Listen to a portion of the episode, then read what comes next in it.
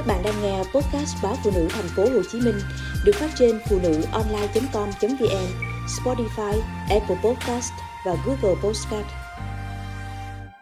Tôi hạnh phúc khi làm hậu phương của vợ. Là một sự thiệt thòi cho cả hai vợ chồng. Anh sẽ là một căn gác xếp bí mật nơi em có thể cất giữ những dụng chặt khó khăn những điều nhỏ nhoi, nhưng khó giải quyết. Em biết đấy, hôn nhân, gia đình, không có nhiều chuyện lớn. Hầu hết các bất quà đều từ những việc nhỏ, rất nhỏ. Anh muốn điều ấy được nói ra, được giải quyết, hay chỉ là cùng cất giữ? Đó là lời tôi nói với vợ, những ngày cưới nhau chưa lâu. Thật may, sau 12 năm cô ấy vẫn nhớ và tôi vẫn còn là một căn gác xếp, bừa bộn nhưng tiện dụng và đa năng.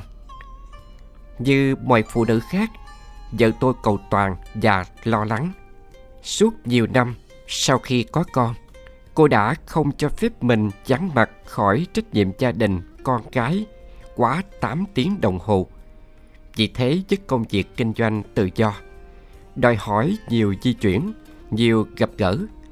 Vợ tôi đã khá khó khăn trong việc làm việc đúng như mình mong muốn. Những đêm ngủ, vợ tôi lại giật mình từng canh một, thói quen từ khi con tôi còn nhỏ khóc và đòi bú. Những giấc ngủ chập chờn, công việc không thuận lợi, những bí bách giao tiếp xã hội đã khiến cô nàng thở dài cáo gắt, buồn bã, lo lắng đó là lúc căn gác xếp phải mở ra để cô nàng bỏ vào đó một vài điều. Em đã không tin và không cho anh tham gia nhiều vào việc chăm sóc con. Em sợ anh dùng về. Anh có thể gây ra điều không hay. Anh không chăm sóc con đủ. Em nhận quá nhiều trách nhiệm về mình Nay con lớn hơn rồi. Anh và con sẽ đi cùng nhau xa nhà ba ngày mà không có em. Nếu tất cả đều ổn, Em có thể trở lại các hoạt động sống mà em mong muốn. Anh sẽ chia sẻ phần chăm con nhé. Cô nàng đồng ý Và chuyến đi ngập những hỏi han thăm dò. Thật may, tất cả đều ổn con tôi thích thú với chuyến đi, vui vẻ với những trải nghiệm mới. Vợ tôi có thể xót xa về, con hơi đen, con ăn không nhiều. Nhưng đã đồng ý mọi việc có thể vận hành mà không buộc phải có mặt mẹ liên tục. Những chuyến đi được nói lại, những mối quan hệ được xúc tiến, vợ tôi vui hơn, chăm sóc bản thân nhiều hơn. Hai cha con cố gắng ổn thỏa nhất cho mẹ yên tâm khi chán mặt. Vợ tôi dỗ chai tôi, gác xếp được đấy. Đấy là một kiểu trao quy chương sống, phải không? Ở đời sống hiện đại, có lẽ phân định ai hậu phương, ai tiền tuyến đã thành việc khó khăn. Cuộc sống của một gia đình bình thường ở đô thị đã là cuộc quà trộn, đổi vai, thay nhau gánh vác chung tay cho một dự định. Việc bảo rằng em hay anh phải là hậu phương để ai đó tiến lên băng xa là một sự thiệt thòi cho cả hai.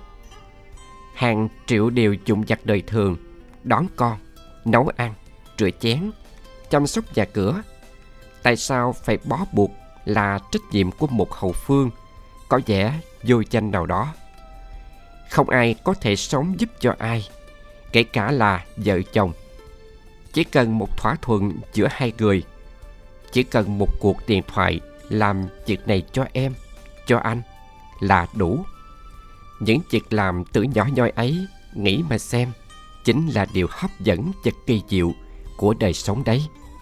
Một bữa cơm thay nhau nấu, được nô đức khen một buổi đón con nghe con kể bao nhiêu chuyện hấp dẫn ở trường với bạn bè. Đứng ngắm sau khi treo một bức tranh lên tường vào chỗ mình thích. Tôi chỉ mong muốn là căn gác xếp nhỏ nơi gia đình có thể trú trong một cơn bão lũ, cất giữ những điều hay ho của tất cả đời sống tưởng chừng đã bị quên lãng, được mang ra khi cần gọi lại yêu thương. Nhưng tất nhiên đời sống gia đình cần có lúc chúng ta là hậu phương của nhau. Như khi tôi muốn có thêm một đứa con, nhưng vợ tôi nói em chưa sẵn sàng và về tài chính chúng ta chưa đủ sức để chăm thêm một đứa con cho tốt. Tôi đồng ý, tôi sẽ ghét lại ý muốn của mình để làm hậu phương cho cô ấy. Cô ấy là mẹ của con tôi, cô ấy phải được quyết định và vợ tôi khi xoa đầu tôi thủ thỉ. Thôi, mình ráng trước mắt cứ chăm một đứa cho thật tốt nha anh.